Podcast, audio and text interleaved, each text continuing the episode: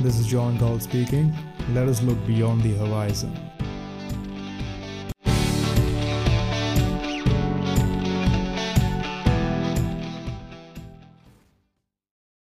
तो आज का पॉडकास्ट शुरू करते हैं एक और इंपॉर्टेंट न्यूज़ के साथ अभी रिसेंटली हमें सुनने में आया कि रिज़र्व बैंक ऑफ़ इंडिया है उसके बोर्ड ने ये डिसाइड किया है कि वो अपने गोल्ड रिजर्व्स को और बढ़ाना भी कंसिडर करेंगे एंड इस रिपोर्ट के हिसाब से आरबीआई प्लान कर रहा है अपने जो रिजर्व्स हैं, जो अपने गोल्ड रिजर्व्स हैं, उन्हें 6.5 परसेंट से 10 परसेंट तक बढ़ाने का। साथ ही साथ जो इंडियन सेंट्रल बैंक है आरबीआई वो अपनी यूएस ट्रेजरीज की जो होल्डिंग है, वो उसे कम करेगा। अब ये कोई बहुत एक नया मूव नहीं है जो हमें देखने को मिल रहा है। एक्चुअली पिछले कुछ सालों से जो हमारा रिज़र्व बैंक है, वो गोल्ड की परचेजिंग कर रहा है और गोल्ड का जो हमारा रिज़र्व है, उसे इंक्रीज करने पे लगा हुआ है। एंड जो इंडियन सेंट्रल बैंक है आरबीआई वो अकेला ऐसा सेंट्रल बैंक नहीं है। ये देखा गया है कि central bank throughout the world they are doing the same thing चाहे वो यूरोपियन कंट्रीज़ हो और खासकर रशिया और चाइना रशिया और चाइना के जो सेंट्रल बैंक्स हैं, वो सबसे ज़्यादा, सबसे एग्रेसिवली गोल्ड की परचेजिंग कर रहे हैं इंटरनेशनल मार्केट पे और अपने गोल्ड रिजर्व्स को बढ़ा रहे हैं। अब जो हमारे फॉर्मर आरबीआई डिप्यूटी गवर्नर थे आर गांधी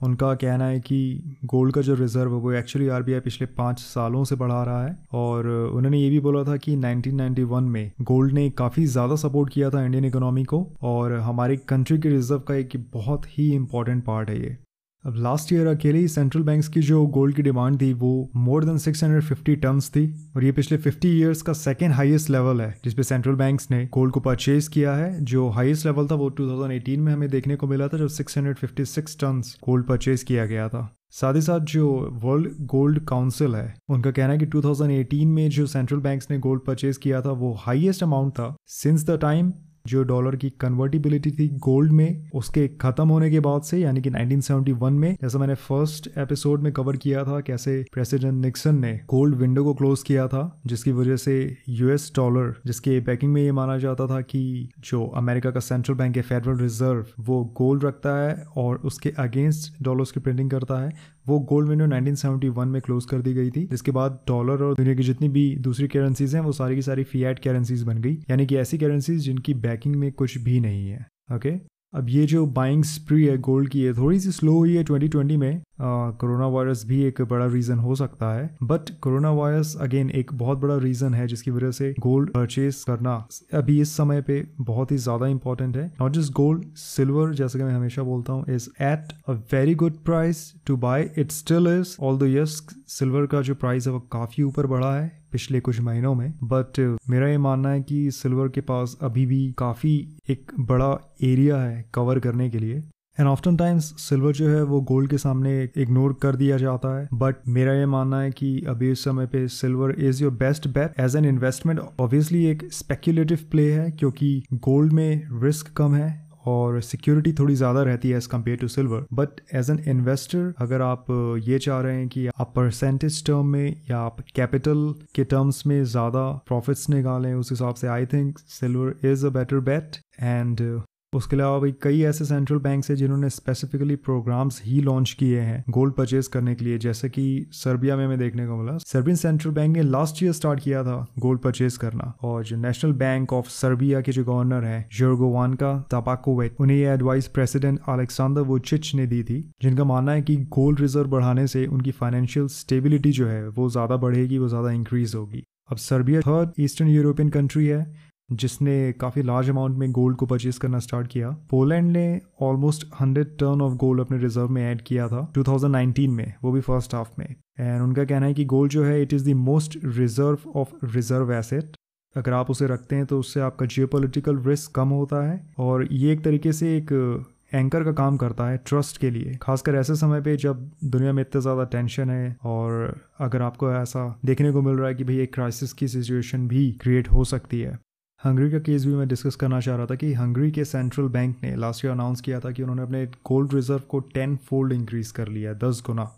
उनका मानना है कि भाई गोल्ड का एक हिस्टोरिक रोल रहा है हमेशा से, जहाँ वो आपको एक फाइनेंशियल सिक्योरिटी प्रोवाइड करता है। क्योंकि वो एक तरीके से सबसे सेफ़ इन्वेस्टमेंट है इन टर्म्स ऑफ़ वैल्यू जो कि ना ही सिर्फ़ क्राइसिस या किसी फाइनेंशियल मेल्ट डाउन की कंडीशन है बट नॉर्मल कंडीशन में भी अपनी जो वैल्यू है वो मेंटेन करके रखता है। और गोल्ड होल्डर जो है, चाहे वो एक नेशन हो, चाहे वो एक बैंक हो, चाहे वो एक इंडिविजुअल हो, उसे ज़्यादा स्टेबिलिटी और कॉन्फिडेंस देता है। तो दो चीज़ें हमें मार्केट में बेसिकली देखने को मिल रही हैं कि कैसे जो नेशंस हैं, जो सेंट्रल बैंक्स हैं, जो नेशंस में ऑपरेट कर रहे हैं, वो कैसे अपनी गोल्ड होल्डिंग्स को इंक्रीज कर रहे हैं। और कहीं ना कहीं ये भी देखने को मिल रहा है कि यूएस ट्रेजरीज जो हैं उनकी सेलिंग इंटरनेशनल मार्केट में कम हो रही है और बहुत सी ऐसी कंट्रीज़ हैं, बहुत से ऐसे बैंक्स हैं, जैसा कि अभी आरबीआई ने बोला कि वो शायद अपने यूएस ट्रेजरी की जो होल्डिंग है, वो उसे कम करेंगे। तो बहुत से ऐसे सेंट्रल बैंक्स हैं, जो कि अपने यूएस ट्रेजरीज को सेल करना चाहते हैं। एंड इसका बेसिक रीजन मुझे ये लगता है कि डॉलर का जो डोमिनेंस है, अभी इंटरनेशनल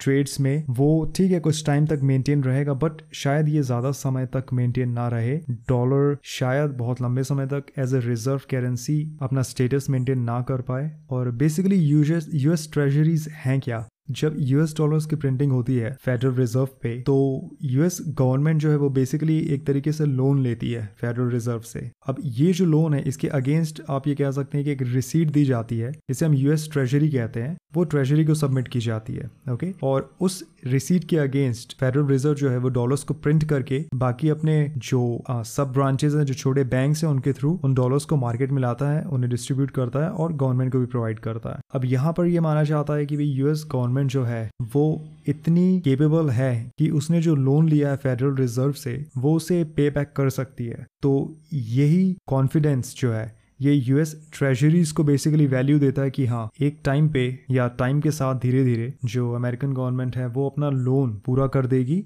एंड उसके अगेंस्ट में एक बहुत स्मॉल अमाउंट में आपको इंटरेस्ट मिलता है, जिसकी वजह से जो यूएस ट्रेजरीज हैं they are a high rated bond उनकी रेटिंग काफ़ी ज़्यादा है क्योंकि उसे एक बहुत ही सेफ़ एंड सिक्योर इन्वेस्टमेंट माना जाता है। अब यूएस ट्रेजरीज अगर सेल हो रही हैं तो ऑब्वियसली कहीं ना कहीं उन्हें सेल करने वालों के दिमाग में ये बात चल रही है कि शायद यूनाइटेड स्टेट्स ऑफ़ अमेरिका जो कि अभी के टाइम पे दुनिया का सबसे बड़ा डेटा नेशन है, वो शायद उस लोन को पे बैक ना कर पाए और यूएस डॉलर का जो डोमिनेंस है इंटरनेशनल मार्केट में, वो भी शायद टाइम के साथ कम हो जाए। अब गोल्ड जो है गोल्ड ने अपनी वैल्यू पिछले फाइव थाउज़ेंड ईयर्स से मेंटेन करके रखी है। गोल्ड एंड सिल्वर जैसा मैंने डिस्कस किया था दे आर रियल मनी और ये फिर इकोनॉमिस्ट हो सेंट्रल बैंकर्स हो, या फिर कॉमन लोग जिन्होंने हिस्ट्री पढ़ी है, जिन्हें थोड़ा भी इकोनॉमिक्स के बारे में पता है, उन्हें गोल्ड का जो रोल है, वो बहुत अच्छे से समझ में आता है। सो यस गोल्ड ओन करना is definitely it adds a layer of security and it adds several layers of question कि कभी भी एक इकोनॉमिक टर्मोइल अगर हमें देखने को मिलता है तो वहाँ पे if you own gold you can rest assured कि उस बुरे समय से आप ठीक ठाक तरीके से निकल जाएँगे। रशिया ने भी बहुत एग्रेसिवली गोल्ड की परचेजिंग की थी, बल्कि ये देखा गया था कि मार्च 2015 से रशिया का जो सेंट्रल बैंक है बैंक ऑफ़ रशिया उसने ऑलमोस्ट हर मंथ गोल्ड की परचेजिंग की है और अपने रिज़र्व को बढ़ाया है। और अभी के टाइम पे जो सबसे हाईएस्ट रिज़र्व रखने वाले सेंट्रल बैंक्स हैं या कंट्रीज़ हैं, आप कह लीजिए, उसमें नंबर वन पे ऑब्वियसली यूनाइटेड स्टेट्स जिसके ऑफिशियल रिज़र्व है a little more than 8000 metric tonne second number पे है Germany which is somewhere around the 4000 metric tonne mark third number पे है इटली जो कि है अराउंड 3000 मेट्रिक टन मार्क उसके बाद है फ्रांस जो कि अगेन है around 3000 metric tonne mark fourth number पे है रशिया जो कि है करीब 2000 मेट्रिक टन्स पे, और रशिया के बाद सिक्स नंबर पे है चाइना जो कि अगेन है अराउंड 2000 मेट्रिक टन्स पे। तो वेस्टर्न कंट्रीज़ जिन्हें ये सोचा जाता है कि जो शायद गोल्ड पे उतना ध्यान नहीं देते हैं अनलाइक इंडिया इंडियन और चाइनीज़ कल्चर में हमेशा से गोल्ड का एक बहुत इंपॉर्टेंट रोल रहा है। एंड बहुत से लोगों को ये लगता है कि शायद वेस्टर्न कंट्रीज़ जो है, वो गोल्ड पे उतना ध्यान नहीं देती हैं। ये बात कहीं ना कहीं सही भी है अगर आप कॉमन सिटीजन की बात करें तो। लेकिन जो इकोनॉमिस्ट हैं या जो सेंट्रल बैंकर्स हैं, उन्हें गोल्ड की इंपॉर्टेंस पता है। इस वजह से जो वहाँ के सिटीजन्स हैं, वो शायद इतना गोल्ड ओन नहीं करते हैं बट वहाँ के जो सेंट्रल बैंक हैं, उनके पास गोल्ड रिज़र्व काफ़ी हाई क्वांटिटी में है। एंड हमारा भी जो आरबीआई सेंट्रल बैंक है, वो भी अब अपनी गोल्ड रिज़र्व को इंक्रीज कर रहा है। भाई Indian household they own twenty five thousand tonne of gold उसका मेन रीजन ये है कि गोल्ड जो है it is so it is so deeply a part of our culture वो हमेशा से हमारे कल्चर का एक बहुत इंपॉर्टेंट पार्ट रहा है, जिसकी वजह से हमारे यहाँ पे चाहे लोगों को हिस्ट्री के बारे में उतना ना पता हो या फिर लोगों को इकोनॉमिक्स के बारे में उतना ना पता हो बट उन्हें ये पता है कि यस गोल्ड जो है इट होल्ड सम वैल्यू और उसे वो एक बहुत ही ज़्यादा वैल्यूबल कॉमोडिटी मानते हैं, एक एसेट मानते हैं। तो ये चीज़ जो है काफ़ी अच्छी है not just for the people who hold gold but for the country as well क्योंकि जब इकोनॉमिक कंडीशंस खराब होती हैं, उस समय पे लोग जो हैं, वो जो सपोर्ट अपनी गवर्नमेंट से एक्सपेक्ट करते हैं या सेंट्रल बैंक से एक्सपेक्ट करते हैं, वो सपोर्ट उन्हें गोल्ड खुद ही प्रोवाइड कर सकता है। अब गोल्ड पे भरोसा करना is one of the biggest reason जिसकी वजह से भाई यूरोप की बहुत सी ऐसी कंट्रीज़ थी which went for gold repatriation gold repatriation में बेसिकली ये होता है कि जो कंट्रीज़ है, बहुत सी ऐसी कंट्रीज़ है जिन्होंने अपना जो गोल्ड रिज़र्व है, वो अपने कंट्री में नहीं रखा है, बल्कि उसे दूसरी कंट्री में, दूसरे सेंट्रल बैंक के वॉल्ट में स्टोर करके रखा है फॉर सेफ्टी पर्पजेस बट कहीं ना कहीं उन कंट्रीज़ के मन में ये डाउट आने लगा कि क्या पता भाई जब समय खराब होता है, उस समय जिन कंट्रीज़ में, जिन वॉल्ट में हमने अपना गोल्ड रखवाया है। क्या पता वो उन्हें देने से मना कर दें। सो so, बहुत सी ऐसी कंट्रीज़ थी जैसे कि पोलैंड पोलैंड ने almost hundred tonne of gold सौ tonne gold bank of England के वॉल्ट जो कि लंदन में है वहाँ से वापस मंगाया और अपने पास अपनी कंट्री में अपनी बाउंड्रीज के अंदर अब उसे स्टोर करके रख रही है। सो so, ये जो एक सिनारियो क्रिएट हो रहा है जहाँ पे एक नेशन का दूसरे नेशन से या एक सेंट्रल बैंक का दूसरे सेंट्रल बैंक पे बेसिकली जो ट्रस्ट है वो कम होता जा रहा है। ये चीज़ जो है ये जनरली होती है या देखने को मिलती है हमें during times of economic disturbance और ये जो सीन अभी क्रिएट हो रहा है ये मेरे हिसाब से this is this is just the beginning I think gold and silver still have a long way to go अभी काफ़ी लंबा रास्ता गोल्ड और सिल्वर को कवर करना है। जिस तरीके से करेंसी की प्रिंटिंग चल रही है not just in United States but throughout the world और जिस तरीके की इकोनॉमिक पॉलिसीज़ अभी इम्प्लीमेंट कर रहे हैं, उसे देख के तो यही लग रहा है कि करेंसी ओन करना शायद एक बहुत अच्छा आइडिया ना रहे। एंड यानी बहुत ज़्यादा ज़रूरी है कि लोग अपनी सेविंग्स को,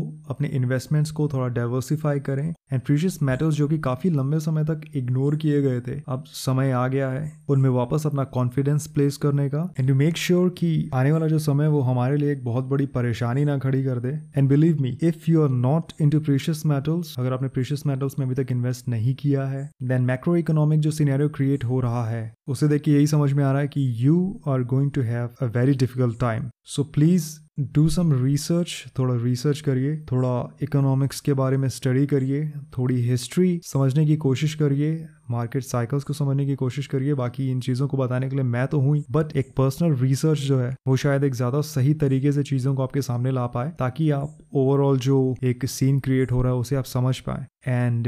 then you can act accordingly and I really hope that you guys make a good decision. This was all I wanted to cover in this recording. इस recording के लिए basically जो मैंने जितने भी मैंने छोटे topics रखे थे वो सारे मैंने cover कर लिए हैं and I really hope you guys find it informative. So so, अगर आपको मेरा कंटेंट पसंद है तो प्लीज़ लाइक करिए सब्सक्राइब करिए। बहुत सी अभी इन्फॉर्मेशन है कवर करने के लिए। एंड अभी कुछ टाइम से मैं कुछ न्यूज़ रिलेटेड टॉपिक्स कवर कर रहा हूँ बट कुछ इन्फॉर्मेटिव कुछ एजुकेशनल टॉपिक्स को भी लेके मैं आ, अभी वापस आऊँगा। बहुत सारी चीज़ें अभी डिस्कस करने के लिए। And I hope you guys are having a good time आप लोगों को काफ़ी कुछ सीखने को मिल रहा होगा। So take care of yourself and I see you guys soon